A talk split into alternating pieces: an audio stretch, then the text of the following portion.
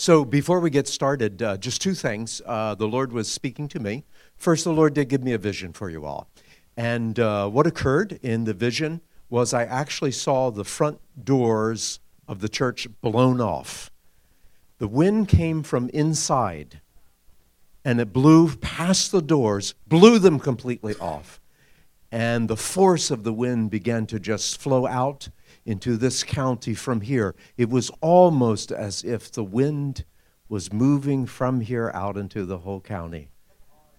I believe that we will see that, that it will occur. May the Lord do his will for us. One other thing, uh, Pastor was talking about loneliness. There's someone here that it's not just loneliness, it's depression. And in fact, uh, the Lord gave me a vision for you. I saw you wandering in a desert place, literally in the desert. And the word that the Lord gave me was lost. That in fact, this person was lost and feels that way, feels as if they've been wandering. And in fact, there's, there's just, they're just completely lost. They don't know where to go.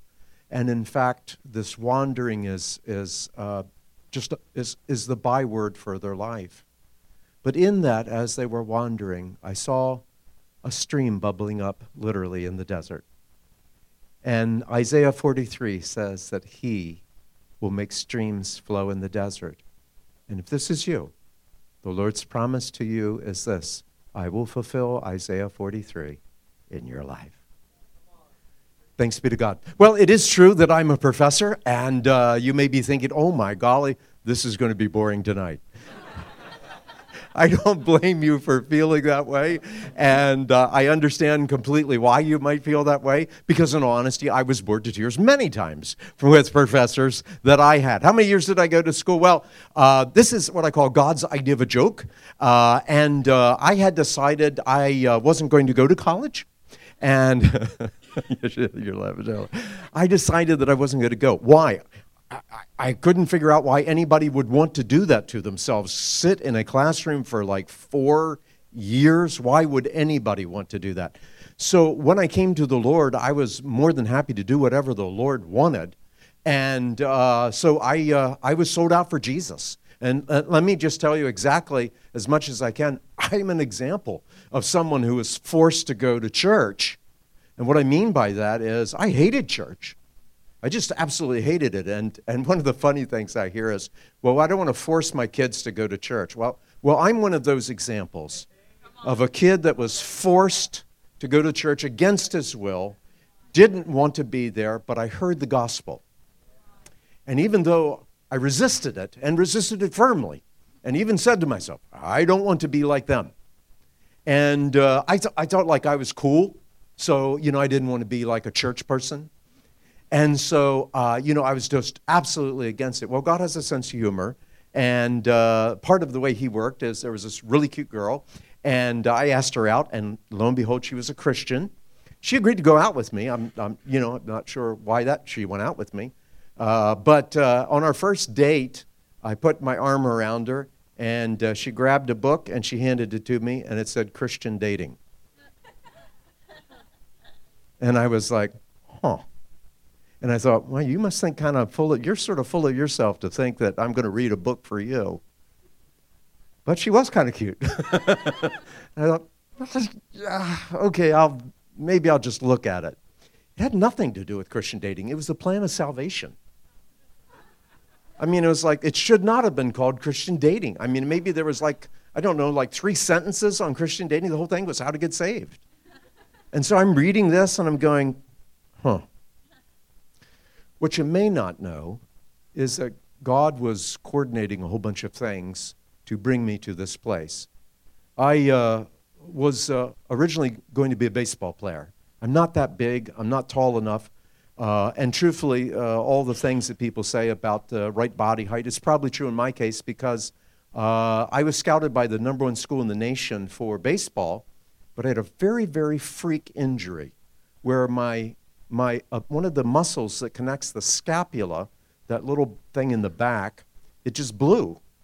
And I let it heal, uh, and then it blew again. And I went and sat down with the Baltimore Orioles or orthopedic surgeon, and he just said to me, Some people are meant to play ball and others aren't. and you're not one of them, and your body won't sustain it. Well, I was like, so now what do I do? I had planned on being like rich. look, I'd have taken the five year deal. You know, I, I, and, and I was going to drive a red sports car, and, you know, I, I, I didn't need to do anything. And so now it was all gone in a second. Now, sometimes when I talk about suffering, I use this as an example.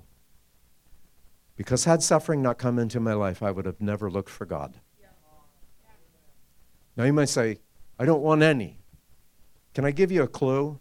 This is not heaven. And in fact, Jesus says these words In this world, you will have troubles. I have read that that's what he says. Now, having said that, though, God has a plan for all of those who call upon his name. And all things work to the good of those that love him and are called according to his purpose. So, in fact, in that moment, I began to ask questions. And I did some, I didn't even tell anybody. I started reading the Bible. Now, in my family, I had a person who was perhaps the best example of Christianity that I've ever seen in my life. Was my mother. And she was everything that a person should be, but she didn't shout it out. She was quiet. She was gentle strength. She was what meekness is. And I saw in her the strength that my very, very successful father, who was CEO of a company, did not have. And when the chips were down and when things were rough, people would call my mom. And she was yet unassuming, gentle, meek, quiet, but strong as could be. And so she was exactly this thing called gentle strength. And I saw it before my eyes the world and heaven. Well, the truth of the matter is, I wanted the world. And um, then um, my girlfriend told me she was pregnant.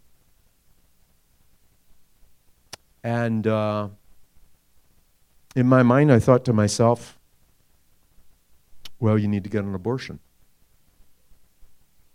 How old was I? 16. And so um, I was uh, not real happy about this whole situation. And what occurred is she went out and got an abortion herself without really asking me anything more than, Do you want it? No. During the abortion, she got cut. And the doctors told her, by the way, uh, just in case you don't know, abortion is a surgical procedure. And while it is true, just to be fair, because I'm a PhD, more women do die from childbirth than abortions. That's true. But if you're asking me, is it a surgical procedure? Sure. And I don't know if you've ever remembered, if you've ever had surgery, you sign this little form where you, you acknowledge that, in fact, things can go wrong. And um, particularly if you're going to go under with the anesthesiology, I remember first time I went under, it was in the spirit. No, I'm just kidding. Actually, it was. uh, the other side. they say, you know, possible complications can occur, including death. And I'm like, I'm not signing this. like, well, they won't give you anesthetic, and you have to go through the surgery without it. I'll sign it. That'll be fine. well, the reality is, I felt like a heel. Because when she told me she couldn't have children, what she didn't know is I didn't care a whit about her. And she loved me. She'd have married me in that, on a heartbeat. And I realized my sins had found me out. Well, uh, as I was driving along, my father was actually driving, a car ran a stop sign, and I saw this car coming towards where I was in my passenger seat. And as the car was about to hit, anybody ever been in an uh, accident and you're the passenger? it really is true what they say. It's like in slow motion. I mean, it is kind of crazy. I mean, it's sort of like everything slowed down, and at the moment of impact, the glass shatters, and it's like you're watching yourself in a movie. I don't know if it was that way for you all. Anybody been in a car accident that year? And, and yeah, okay, so you know what I'm talking about. It's kind of weird. But in that moment where the car was hitting and the glass was shattering, in my head, I heard a voice, which wasn't God, say, You're headed straight for hell. Now, uh, obviously, I survived. But I got out of the car and I thought to myself, I didn't tell you this, I was a very violent person before I got saved. I was going to go over and wrap my hands around the little girl's neck who ran the stop sign and choke her to death. And as I walked over to her to choke her little neck, a voice said to me, She wasn't sending you to hell. You were. And so I stopped and I didn't choke her to death, which is probably a good thing. But it jarred me because I remember thinking, what would I have said to God if I would have died in that moment? What would I say about a wasted life? What would I say about the life that He gave me that I just spoiled and ruined others people's lives with? What would he say about a life that was absolutely selfish, absolutely indulgent, absolutely could care less about other people? My uh, daughter was a pre med student at uh, Southeastern. And one of the things you do is you go through uh, profiles of people. And she looked at me one day and she goes, You know, if the, if the Lord hadn't got a hold of you, I think that you would have been a sociopath. It's always nice to hear from your daughter. Thank you, honey. Thank you so much. And she goes, You'd have been, you'd have been like one of those evil geniuses that would have been sort of trying to like steal thousands of dollars from banks or something like that. And I was like, Yeah, probably. Yeah, that'd be cool. but he did get a hold of me. And the next time I saw that young lady who I went out on a date with, she did something I would encourage all of you to do. She said, Are you ready to give your heart to the Lord? Now, what she didn't know is that God had been preparing my heart all along. And He had been tracking me down and coordinating all these things to this moment and what she didn't know is I was actually praying because I thought I should try this religion thing out. And that night I went home and I got on my knees and I said, Everything I am, everything I desire, I give to you. I give you all of me, not a part, not half, but all. And in that moment, I felt something come inside me. And all of a sudden, I felt all of my sins just drop, gone. And I felt completely free. I felt joy in my heart. I felt like I would I could be happy without the use of drugs, without the use of sex, without the use of whatever it might be. I, I could actually be happy. And this happiness began to just it just began to to well up inside of me and just eke out of me. It was coming out of my ears. It was just everywhere. And my brother walked up to me, who I tormented for pretty much his whole life. he said to me, So you're a Christian, huh? I said, Yeah. And he went, Wham! And nailed my arm. Unfortunately, I just read Turn the Other Cheek. so I thought, I guess a shoulder will do. And so I went and I presented my other shoulder. Well, he saw me do that. And he wound up with everything he could. And he put 15 years of anger in that one punch so that I would feel all of the pain that I caused him. And so he reared up and he hit me as hard as he could, and it did hurt. There was no like protection from God or an angel standing in the middle. No, there was no angel. It was me feeling that pain. And I looked at him, and I'm not sure if this was a sanctified statement. But I said to him, You should thank God that I'm saved.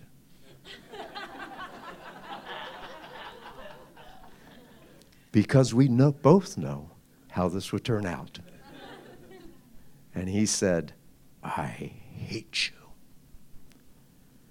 And I said, I understand. I'd hate me too if I was you. And I'm sorry. I'm really sorry for everything I've done to you. And he goes, I hate you. That night he called from his bedroom. And he said, Will you pray with me so that I can become a Christian too? I said, No. no, I'm just joking.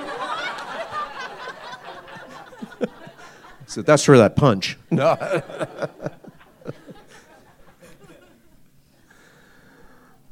but God was on a journey of changing me radically.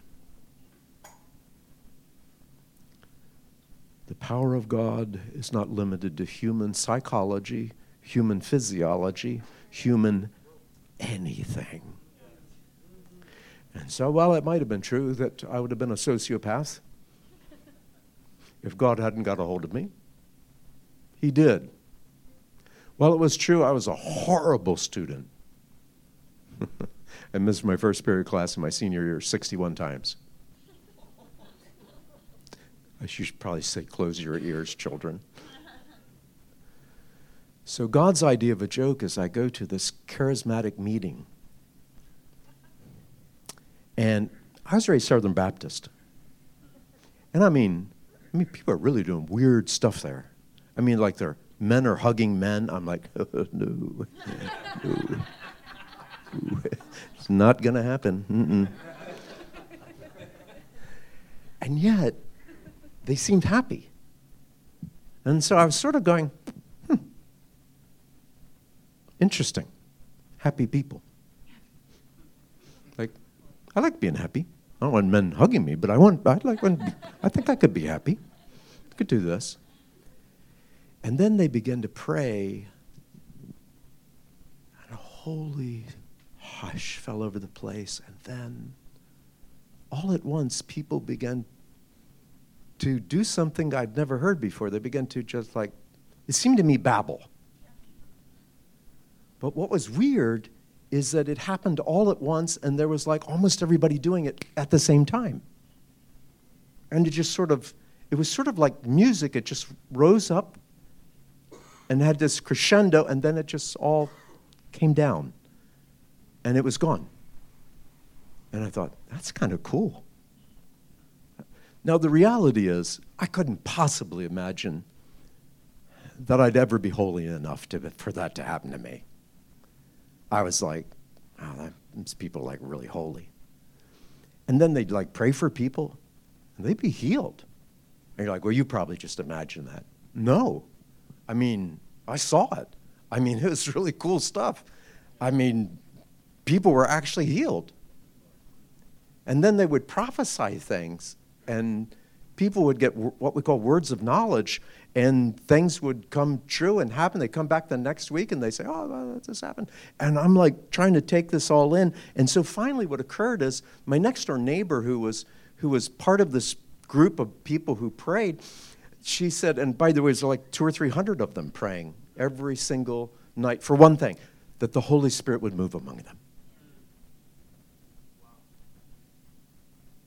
And uh, she said, uh, Have you ever considered Joe being baptized in the Spirit? I said, Well, I don't think I'm holy enough for that. And she goes, It has nothing to do with being holy. I go, Well, well then maybe I could. And she goes, No, it's, it's just if you want it. And I said, Really?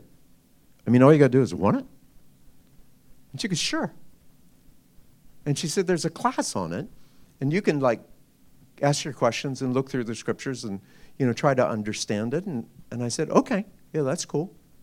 So I went through this class, and at the end of it, they laid hands on you and prayed for the baptism of the Holy Spirit. Now, this is God's idea of a joke. So a little old lady, it's always the little old ladies, I don't know why. little old lady walks over to me. She lays her hands on me and she says these words The Lord is telling me that you will get your PhD in apologetics. I'm like, oh, the joke's on you. I'm not going to school.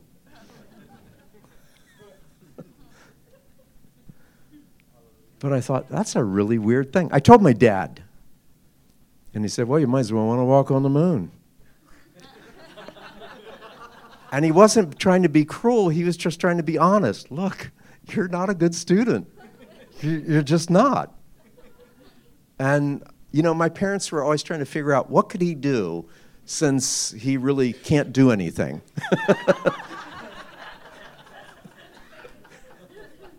I was like, well, you know, I don't know. Maybe I, I don't know. Maybe I could like, like, tell jokes. And they're like, no. well, so this lady says you're going to get your PhD, and I'm like, wow. So for the first time in my life, I thought maybe I'll go to college. I'll just try it as God would have it, I went to a state school, and I think it would not be too much to say they just hated religion.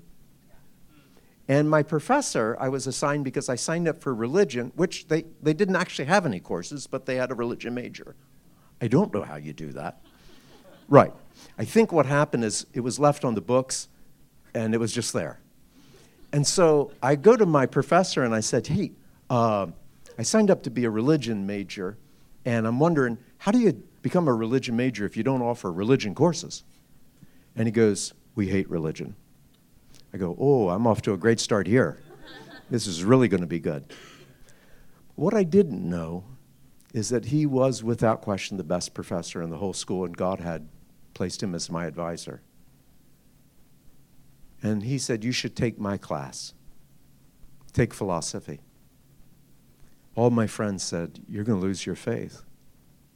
I have to be honest with you. I don't know what occurred, but all of a sudden my brain just clicked. And I got an A on everything, which was very unusual. I was like, this guy's really easy or he just likes me.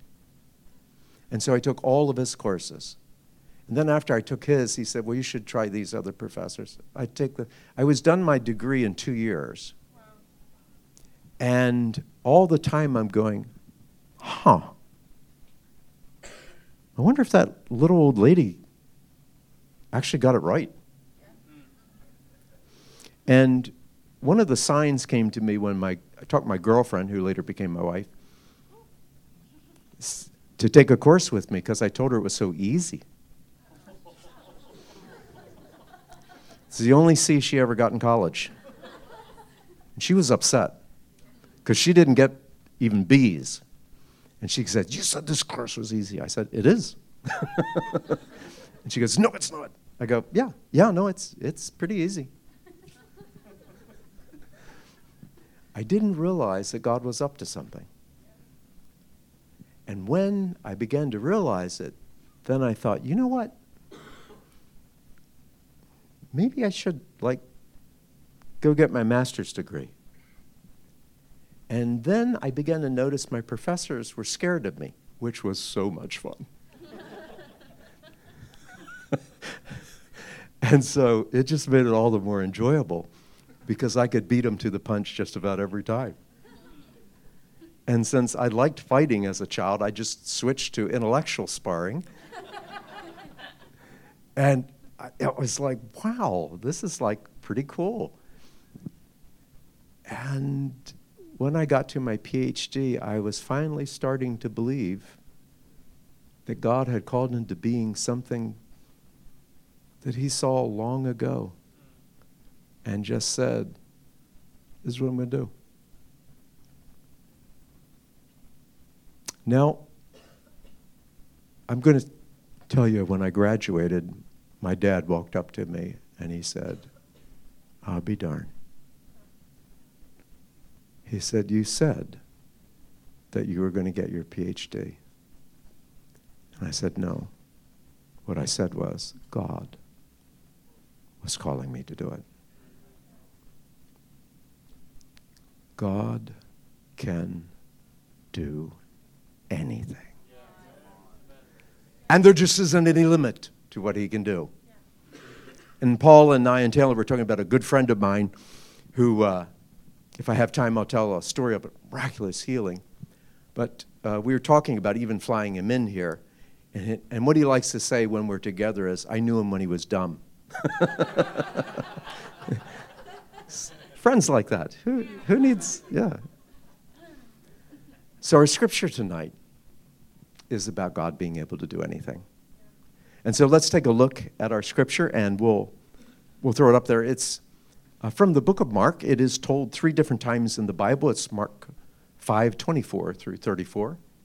And by the way, what this is talking about will not be the only time it's talked about in Mark. In fact, we'll see another instance or if you wish to look, you can find another instance. Now, let's begin to read. This is Mark 5 25, and it's a very famous story, but we'll try to get into it a little bit to talk about it. And so, oh, you don't have the text? Is the text up or no? No. May I grab your Bible? I, thank you, sir. Oh, this is the nice one. All right. Mark 5 24, you can read along with me. And he went off, and a large crowd was following and, and pressing in on him.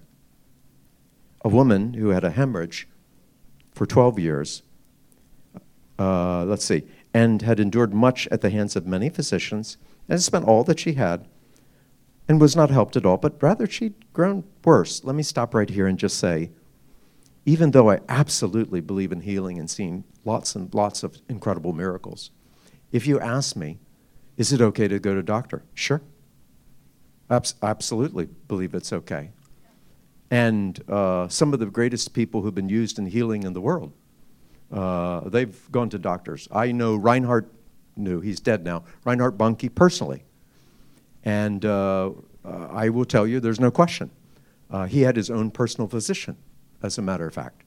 I will tell you, Kathryn Kuhlman, uh, same thing. and incredible displays of power. If you've never seen any of the Kathryn Kuhlman ministry, you, you, should, you should YouTube that. The Las Vegas one, or she goes to Las Vegas, to Sin City, unbelievable. There's an atheist there that gets healed. and they get a, she gets him up on stage and he goes, Yeah, I didn't believe any of this. She goes, What do you think now? I believe. so, so she had spent all of her money and gotten worse. And hearing about Jesus, she came up in the crowd behind him. Now, I'm going to stop right here. She realized the one thing that is going to make or break the power of the Holy Spirit. And here it is He is here. And so she heard that Jesus was here. And she wanted to go see him. Why? Because she had what I call desperate faith. The Bible says, Blessed are you who hunger and thirst after righteousness. That's a bad translation. The scriptures actually say it this way in the Greek Blessed are you who are starving. You hear the difference? I mean, you can be hungry, Okay, if I preach long enough, some of you will be hungry, I'm sure.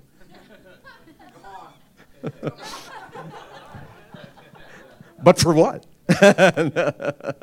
and so she wasn't hungry, she was starving. She had an issue of blood for 12 years. Now, if you've ever had an illness that has lasted a long time, it can get discouraging and it can get overwhelming and you feel like giving up.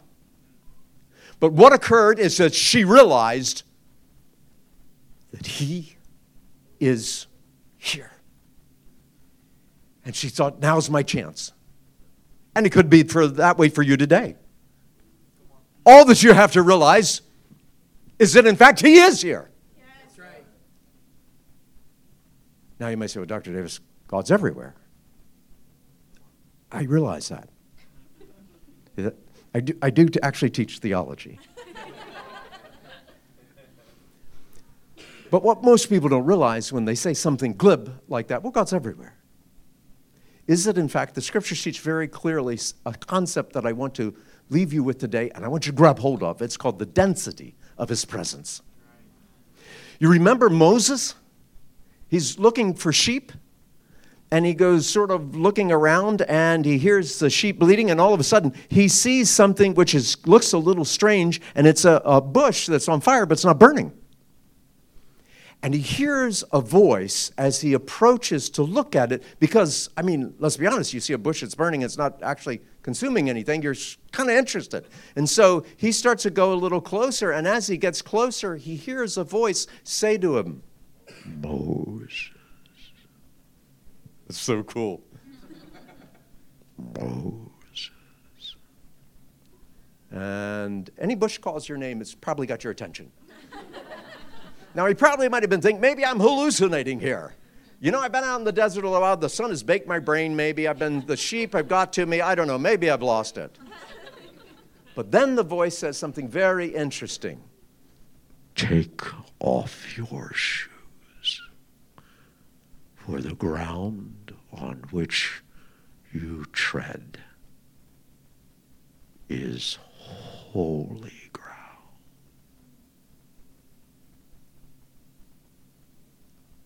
Moses takes off his shoes. And I'm going to guarantee you, if you are in the presence of the Lord and you begin to feel Him and you begin to sense that the density of his presence has increased. It is now time to bow your head before God, to realize who he is. And while it is true that the basis of our faith is that God came down to where he is, it doesn't mean that he's ever stopped being holy. In fact, when Jesus teaches us to pray, he begins with these words Our Father and then he says the description of who God is who art holy. Sometimes said this way, hallowed be thy name. But really, it's the idea of holiness. You are holy. And this is the way that Jesus begins to pray. And this is how we begin when the Lord begins to show up in strength and the density of His presence, there is the holiness of God that overcomes a congregation or a people or a person. Now, let me explain the theology behind it for you. You're like, I knew he was going to do that. Because God is spirit, he can inhabit something to the degree that he wants to.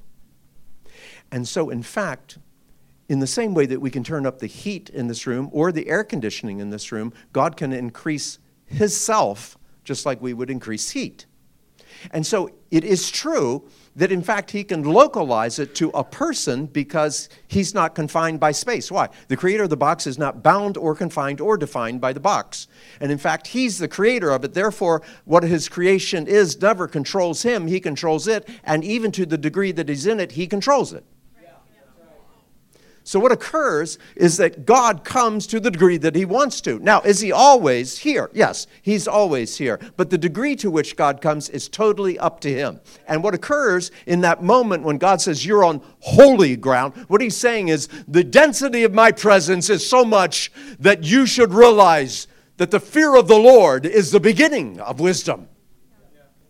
And you need to understand exactly who you are dealing with. Let me give you an example. Why is it that Satan and his demons are not allowed to repent? The answer is proximity, because they are so close to God that the density of his presence, there is no mistakes, because in fact, what has occurred is that you have seen God face to face. God creates distance for us and shows up to the degree that we can handle it because he even says to Moses, No man can see my face and live. And so the density of his presence is so strong that if in fact that if you got even just a fourth of that density, an eighth of that density, a tenth of that density, you would be consumed. Why? Because he's a holy God. So, what begins to occur if we begin to approach God as He calls us to, we begin to understand. So, what occurs when this lady sees Jesus and she realizes, here's God? She recognizes that in fact, all she has to do is touch the hem of his garment. Why? Because the density of his presence is so strong, even his garments are feeling it. You say, Dr. Davis, how can that be true? It is also true in Acts 19, verse 12, if I remember correctly, I think we'll put it up there, that in fact, the density of God's presence was so strong that even the handkerchiefs of Paul were anointed and people were healed through them. It has nothing to do with the healing power of a handkerchief, it's the density of God's presence that makes it powerful. And so, what occurs is the greater that God increases his density, the more is required of us. And so, church, here is the word that I have for you much is required because, in fact, you are coming into the presence of the Lord. And, in fact, when you enter into his holiness and the density of his presence. In fact, he is calling you to take off your shoes. For you are on holy ground. Now, what begins to occur, God never invites you into the density of his presence unless he's got something up his sleeve, something that he wants to do. And so he says to Moses, I have seen the affliction of my people and I'm sending you. This is exactly the word of the Lord to you. I have seen the bondage of my people. And I'm sending you. And so when God blows off the doors and He blows out the door and the power of the Holy Spirit goes through, He's taking you with Him out into the world. And so that we must prepare our hearts for His usage so the density of God's presence can be localized. And so let me encourage you while we were worshiping, you may or may not have felt the density of his presence. And I don't know if you did, but I'm, I'm going to say it this way. I've been in services and I've been a Pentecostal charismatic for a long time. And, and in fact, I've been in services where people say, Did you feel the presence of God? And, and I didn't want to answer because the answer was, Not really. No. Well, what was occurring at that moment was the density of God's presence was so localized that, in fact, a person felt it and I didn't. In other words, if God is not confined by space, if God isn't sorts bound in a box, then in fact, He could pour out His Spirit here and not here. Now, it doesn't mean that a person's not saved, it just means at that particular moment, there's a need for either mission or healing or both. And so what's occurring is God begins to pour out his spirit. Now, can he pour it out on a place? What do you think? Well, first of all, he's not limited. Second of all, he sort of likes to reveal more of himself. And so what's the what's the end here as we read the scriptures? The end is you will be in the density of his presence so much so that the sun won't even need to appear. There will be so much glory just coming from him. And in fact, you may not know this, but the word in Hebrew for presence is the same word as face. And so, in fact, when the Bible says that we will see him face to face, there's some, there's some interesting thing going on here because it's talking about the presence of God in a very personal way, in a very powerful way. And so, here's what I want to say to you. When that woman touched the hem of his garment, she realized who was here. He is here. But she knew. She even said, All I have to do is just touch the hem. There's so much power available that if I just touch the hem, I will be made whole.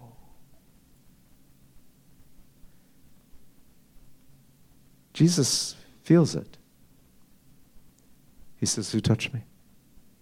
It's kind of a funny exchange because Peter goes to him. Uh, maybe I haven't noticed you're not like a crowd. And, you know, like everybody's sort of pushing in here. And you're asking, Who touched me? Could have been one of 20. Who knows who touched you? Jesus doesn't stop. He goes, I felt power go out from me. Now, I don't know if you saw this scripture, but I, I, I want to tell you about this. This woman, in fact, her desire was so great and so desperate she would not be stopped by Jewish ritual law or by anything that man could create. And so she reached forward because she believed that he really was here. And she sensed the density of his presence, that all she needed to do was just, just touch a little bit of the hem, not even Jesus, just the hem. And she would be made whole. How much of God's self does he need to heal? just a millisecond. I mean, so little. He blinks and the world disappears. He speaks and light occurs. He wills and the universe is placed. He can do anything. He does not have limitations, not even by time, not, upon, not even the theories of human beings that say that God can't heal today, that God can't do these things. I'm just shocked. How is it that God has a limitation? I'm just wondering how, how is this working that He doesn't have the power to be able to do things? I don't understand that, and I never have.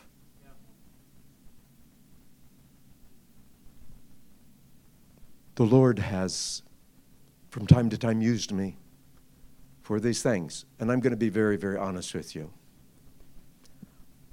I think because I really believe that he can. No, you're like, well, I believe too. I don't doubt that. I have, I'm not going to question your faith. I don't. I'm not God. But what I do know is I, I actually think he can do these things.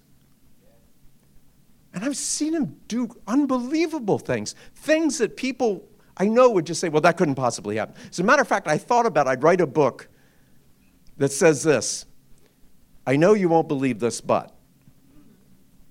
And then just start beginning to tell some of the stories. I was, Paul and Taylor's heard a bunch of them numerous times because they took a number of my classes, so I repeat my stories.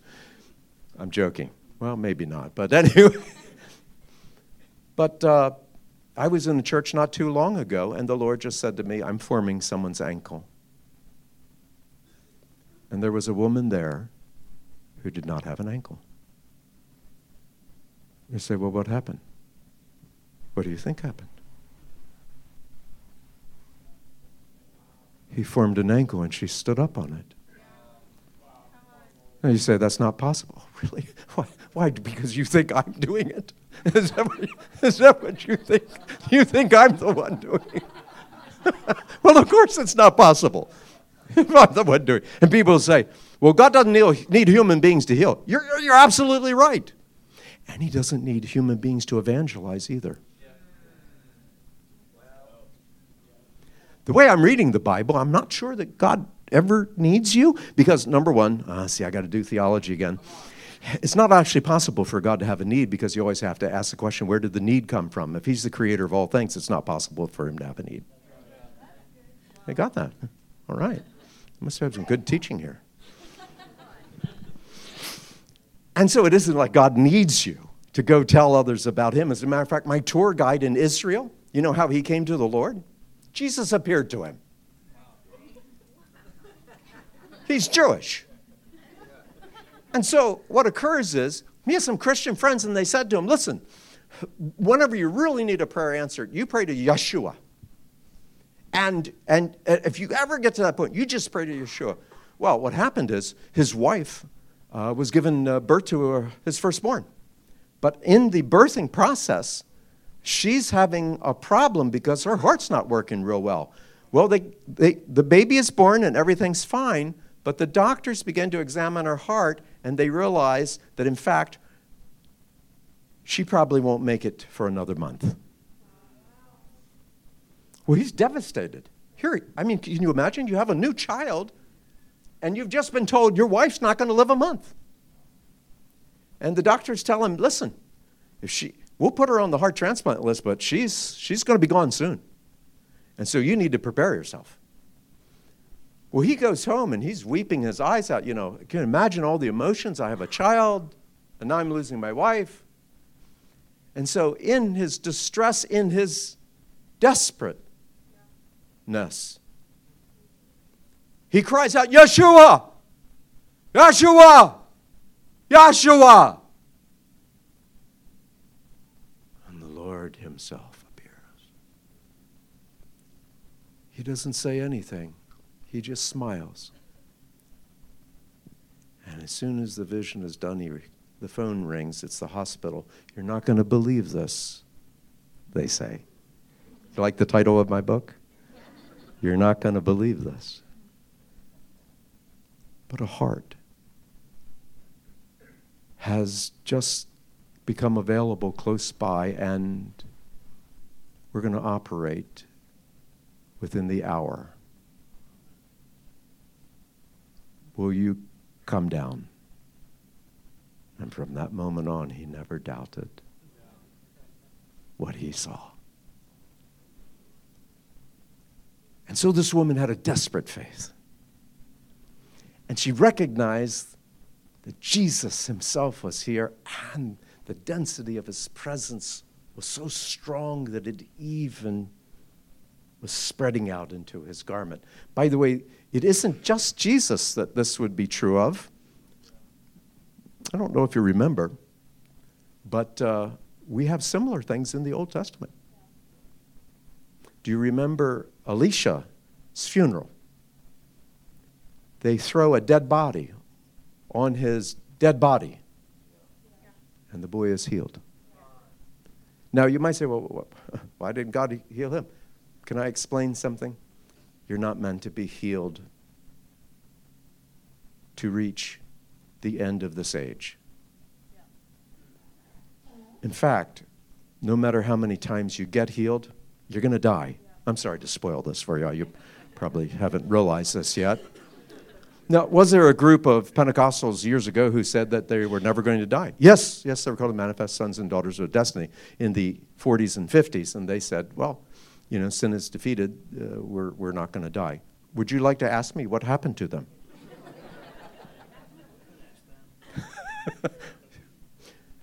they died. Every single one of them. I like to say they died of bad theology. because the Bible doesn't say that you're going to avoid death in this world. It says that what's going to happen is that the outer man wears away. Now, I'm not real happy about that. But the reality is, it's only because this isn't it. And no matter how much you want it to be heaven, what you are going to experience in this earth is you're going to experience just the hem of his garment. But the whole enchilada is coming later. And you will behold his presence like nothing you have ever experienced. And one of the reasons that, that I think that we ought to worship is because there's no question there's a link between the Lord revealing his presence in the midst of worship No doubt about it. And I can remember a time at the church that I was pastor of years ago. We had just been written up in a local newspaper about the healings that had occurred.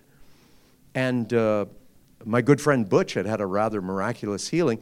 Uh, what had occurred is when he was a child, he was running through the forest and um, a twig got stuck in his eye. Yeah.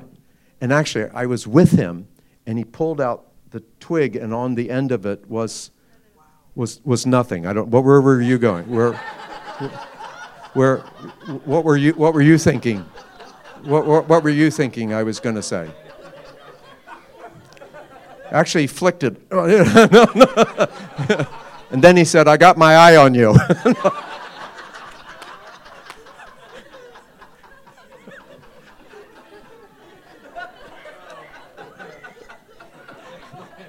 Okay, none of that is true except for the eye being pierced.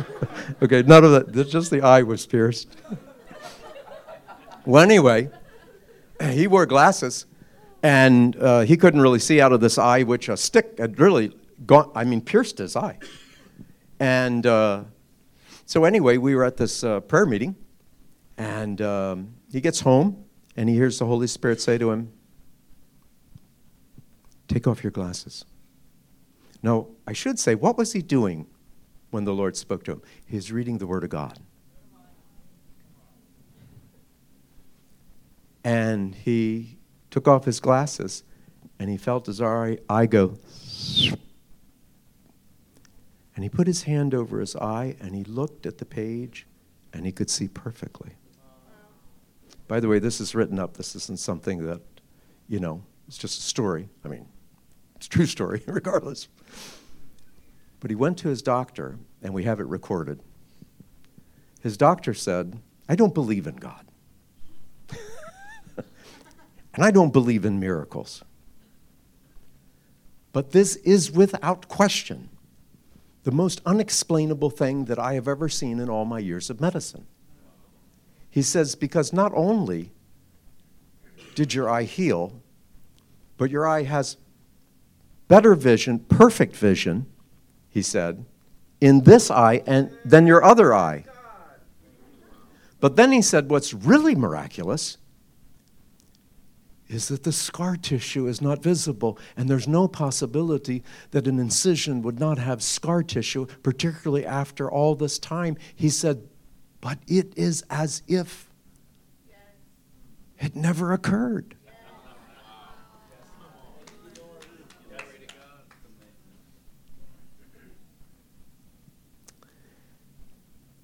We're having service, and every now and then the Holy Spirit will anoint areas of my body that are being healed. As a matter of fact, I can tell you that, that God doesn't just do it in one way. Sometimes I'll hear a word, sometimes it'll be an intense heat, sometimes it'll be a knowing. He just does it the way that He wants to. And it's not up to me to lock Him into a particular thing or way. And so the Holy Spirit was beginning to move very powerfully. And the Holy Spirit just spoke to me. And I saw, and I don't know how to explain it. There was a gentleman who off to my right, and I saw him, and I just saw the presence of God just come upon him. And the Lord said to me, I'm healing Harry's back. Who was Harry? Harry was a male prostitute who had come to our church because he wanted to get free of drugs, and we would help people who would get free of drugs. And so, as I saw this, I said, The Lord is healing someone's back.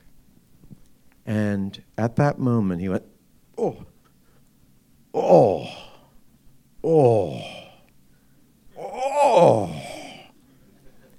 And he starts going, Oh.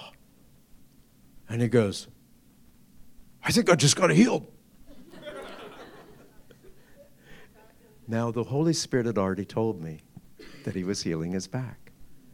And so I said, Harry, come on up here. Tell everybody what happened to you. And he goes, I don't know, man. I mean, I, I used to like be crouched and couldn't, I, I mean, my back I, I think I'm taller. And he goes, I can stand up straight.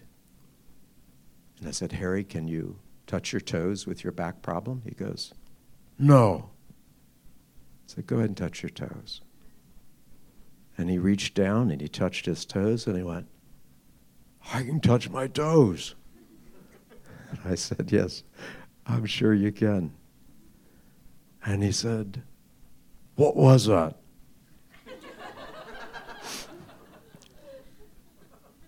And I said, Harry, that's the Holy Spirit. And I said, Do you mind if I pray with you?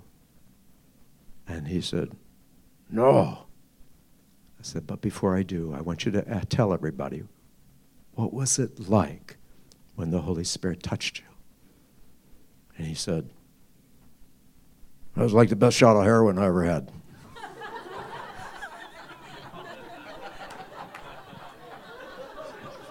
We're trying to have church here. Okay? Could you be a little bit, could you be a little, you know, more sanctified?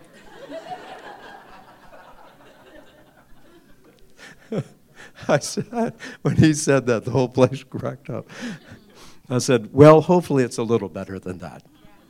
And he goes, I've never felt anything like that. I said, Let me pray with you. And when I laid my hand upon him, and this generally does not occur, just being honest here, I felt something like lightning shoot right through my hand. And it was so powerful, it knocked him down three or four rows. And after I prayed with him, there was like a residue.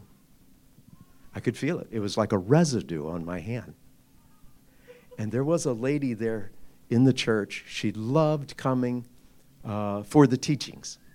She didn't believe any of this Holy Spirit stuff. And so I felt this residue on my hand. I thought,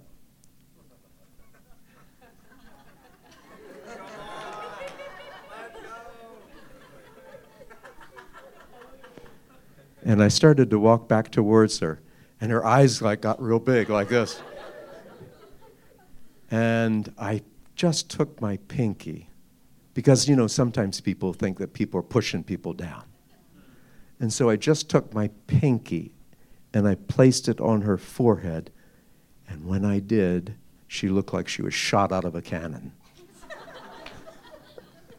and she said to me afterward, she goes, What was that? And I said, That's what you've been saying doesn't exist. And she is like, Well, I guess I was wrong on that one. this lady touched the hem of his garment. And Jesus, here's the word in Greek, felt power go out of him. And he turns around and he says, Who touched me? He's not doing this to embarrass the lady. He's doing it to actually reaffirm her faith. Yeah. And she says, I did. And Jesus said, Your faith has made you well. She believed that he is here. She believed that God can do anything. And finally, she believed that He loved her and wanted to heal her. Now, I know all of the questions about all the people who, who don't get healed. I understand. And I've been one of them. There's been times where I've struggled with my faith. Like, Dr. Davis, seriously? I mean, I, I mean, all these miracles and, and you're struggling with your faith? Yes. Because when you're in pain, it's hard to have faith. I'm just being straight. It's a whole lot easier to have faith when you're not in any pain. This woman had 12 years of frustration, poverty as a result of her disease. And she wanted to believe in a God that could do it in spite of all the things that she felt. So she had a desperate faith that was wanting to grab hold of the hem of his garment, believing that he could do it. And Jesus met her right there. Total transparency. Have I prayed for people who aren't healed? Sure. If you ask Kathryn Kuhlman, same question. Yeah. Reinhard Bonnke, sure. But why not believe in healing and why not give it a shot? What have you got to lose? You say, well, I could get disappointed. I understand that. And I can remember a time where I was actually angry at God because He wasn't healing me. And why? Uh, he was like healing other people, but not me. you probably never felt these things. You're more sanctified, I understand pretty much everybody's more sanctified but the worst of it came a lady came up to the altar and she said, I need you to pray for my shoulders. I have torn rotator cuffs in both of them. What she didn't know, and which I hadn't told anybody, is that I had a torn rotator cuff. And it hurt like crazy. And, and I was like, the second part of this is this was my second torn rotator cuff because my first one just was shredded, and I did get surgery on it. God didn't heal it, but uh, the surgery was uh, somewhat successful. But in fact, it took a year to recover. Those of you that have rotator cuff surgery or have rotator cuff problems, it's painful. Yes. yes. It took me a year to get fully recovered.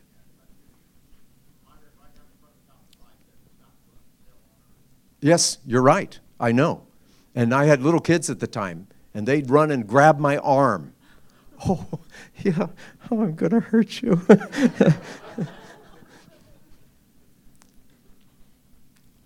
my second one was blown, and I went to the doctor and I said, and he goes, Well, I think you know how this works. And I thought, I do. And I'm not getting surgery. And so I began to pray. But whenever I'd pray, it wouldn't happen. And so here comes this lady, and she goes, I got torn rotator cuffs in both of my shoulders. Would you pray for me? My first thought was, I'm the worst person to pray for you. I mean, I, sh- I, I, I got the same thing. Why should I pray with you? And so I thought, well, She's coming in faith. And let me answer that question right now. Some people ask the question, well, you know, well, uh, why, why, why don't people who have the gift of healing just go in a hospital and heal everybody? Let me, let me explain it real simply because it's not my gift. What I mean by that is I don't own it. God owns me, I don't own him. You hear me? God owns me and he does with me as he chooses. Okay? And so it's not like I get to tell God what to do. By the way, the I think if I'm reading the scripture, it says, I am the Lord that healeth thee. I'm just a servant, as is everybody else. So I'm, I thought, okay, well, I'm going to pray. And so I laid hands upon her, and the power of God just comes down, whoosh, heals her, both of them. She's up going, oh my golly, I can, I can oh, look at this. And I'm going, really, Lord? Seriously? I mean, you couldn't have like healed it on the way, you know, just sort of.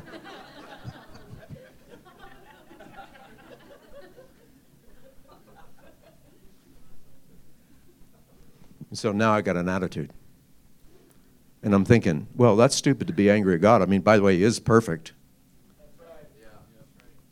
And so I'm like, well, I don't know. I can't get angry at God, but I'm sure I'm angry. and so for for like a month, I'm going around struggling with the fact that God has healed this person, of the same thing, through me. He uses me to heal the person of something I need healing on. And so I'm repenting every service. God, I'm sorry. I'm sorry. I know you're perfect. I'm sorry. I'm really sorry. I'm having trouble with this, Lord. I'm really sorry. and so, anyway, worship was kicking one Sunday.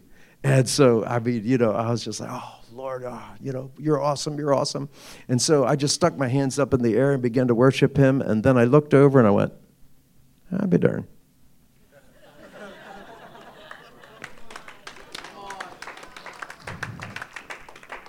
yeah, I can't, don't think I can do that.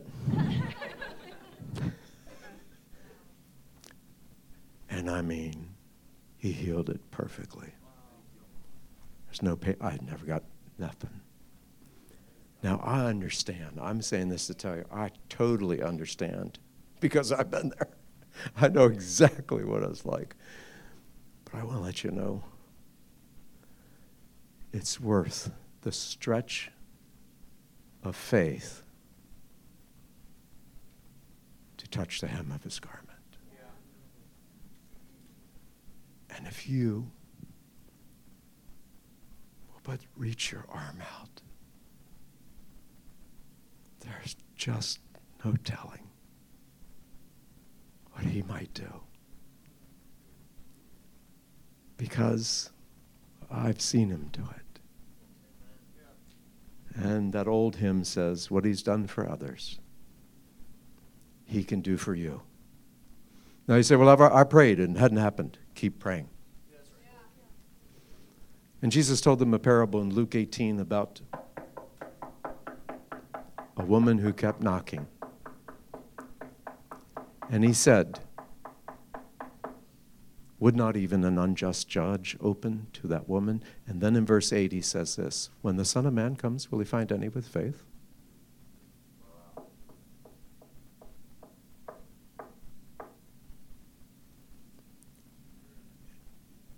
And if you believe this powerful God, there's no telling what he might do. Well, we're going to pray for you tonight. And we're going to ask God to bring the density of His presence. And you might say to me, well, he, He's here. I don't doubt that. And I don't doubt that He can be even more here. Is He here? Sure. Can He do it? Yep. And we must take that stretch, that stretch of faith. Well, I told you about my good friend Butch. And I told you about how he was healed miraculously with his eye. And uh, it would be fun just to stay uh, into the wee hours and just tell you story after story after story. By the time we're done, I guarantee our faith would be raised. But uh, Butch's story uh, is a story of faith. And I uh, remember um, one time driving up to pick him up for the prayer meeting, and uh, he had a suitcase next to him. And I uh, said, Butch, uh, what, do you, what do you got your suitcase for? He goes, Well, I just got thrown out of my house. My drunk father, I was witnessing to him. He told me to get out and don't ever come back. And I said, Oh, well, don't worry, the Lord will take care of it. And he goes, It's easy for you to say. And I go, Yeah, but it's still true. The Lord will take care of you. And he goes, Okay, let's go to prayer meeting. Um, I'd never really been used much for healing until this moment. And uh, I was in this prayer meeting, and I had heard that there's something called an anointing where God anoints a part of your body that He's healing. And right now, I want you to do something with me. I'm going to ask the Lord to give you the gift of healing right now. Father, I pray for everybody here that you would anoint them. And actually, the Lord is telling me that I am to anoint you tonight for the gift of healing. Lord, I pray that you would dispense your gifts. And Lord, we understand that there are many different gifts, many different callings, but Lord, I pray that you would disperse the gift of healing in this church so that the power of the Holy Spirit might literally, Lord, go out those doors and that, Lord, that you would touch people, both here and outside. In Jesus' mighty name. Amen. Well, my left ear began to burn. And, uh, well, I, uh, I, would never had any experience in this. And so my girlfriend was next to me. I said, Is God anointing anything on you? And she goes, My left ear is on fire. And I said, Wow, really? And she said, Yeah. And uh, so I went to my group leader and I said, I think God's healing someone's left ear. And he was sort of a funny old guy. And uh, he stood up and he goes, uh, Somebody's uh, left ear is being healed. Uh, if you need your ear healed, come on down.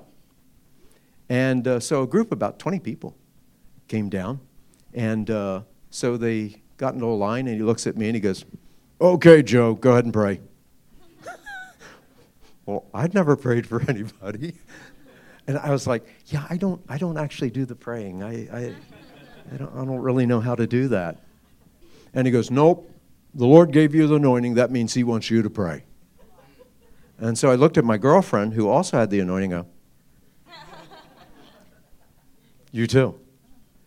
And she wasn't as hesitant as I. She was like, okay. And so the first person that came in line, I, I, just laid my hands upon her because I saw that's what people did. And, and I put my hands on her, and all of a sudden she fell to the ground and she started crying uncontrollably. I thought, I hope I didn't hurt you. what happened? what, what happened? Well, she was crying so much that it took actually a couple minutes to finally calm her down. And I'm sitting there going, oh my God, I don't think I'm going to ever pray for anybody again. this is what's going on. And so when she finally stopped crying, she stood up and the leader said, What happened? And she said, I was born deaf in my left ear. And I can hear every single thing that you're saying. Now, now, if the story ended there, it'd be a great story, but this is a twofer. Her daughter had committed suicide. She did not know the Lord. And she came with a broken heart. And she was searching for God. She was searching for somebody who loved. She had desperate faith. She wanted to touch the hem of his garment. And so she came looking for healing because she was hurting so bad. And he was there. And when he touched her, her whole life changed. And she said, I'm so happy that if anybody ever needs a place to go, you let me know because I, have I have lots of rooms in my house. My friend went, Could I uh, go stay at your place? She goes, Sure. Now, what she didn't tell anybody is that she was one of the richest people in the entire county and she had a mansion. It wasn't a house. And so when he went there, I was like, no, no, wait a minute. I was the one who prayed. I mean, I should be, you know. I mean, you know, at least get a wing or something here, you know.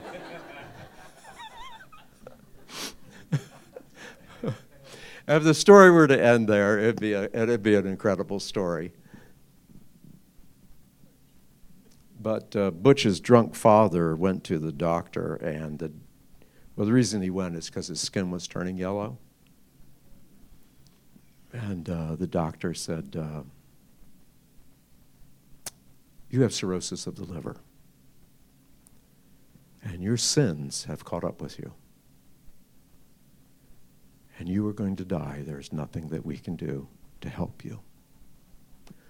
But because my friend Butch had witnessed to him. Ah, here's the point. Didn't work, did it? Keep listening. He called him up and said, Can I go to church with you? And Butch said, Sure. He went to church, and that day there was an altar call, and he came forward and he gave his heart to the Lord, and he said, I don't have much time left, but what I do, I give to you.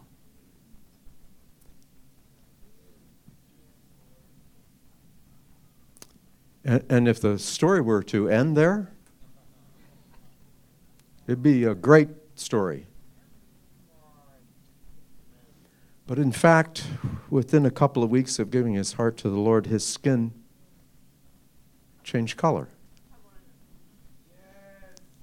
Now, I know that God can't do these things. And I know that those things occurred in the past. But uh, he'd never read that. And so he went back to the doctor, and the doctor came in and he said, I uh, don't know how to explain this. But cirrhosis is a scarring of the liver. Your liver has no scars at all. Yes, you can give the Lord a round of applause.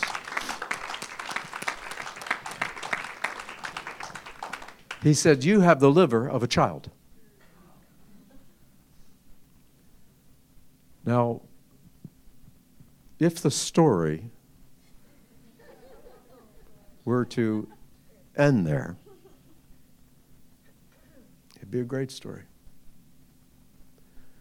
But you see, he was serious when he told God, I'll serve you with whatever time I've got. I will serve you with whatever time I've got. He thought he had two months. But he went down to one of the nastiest areas in Baltimore City. And he started a church there 40 years ago. Who did he minister to? alcoholics and drug addicts like himself. Now, if the story were to end there, it would be a great story. But he's still there.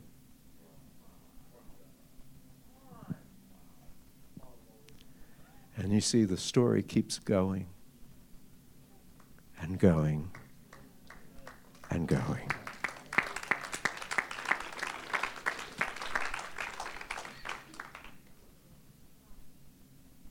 The woman realized, He's here. That one I've heard about, He's here. She realized, if I can just touch the hem of his garment, I will be made whole. And lo and behold,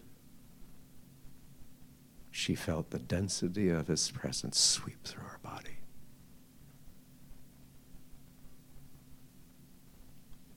I believe that God can do it. I know that He does do it. And so tonight, I would like you to stretch out your hand. And I would like you to touch the hem of his garment. Now, what we're going to do is we're going to go back into worship.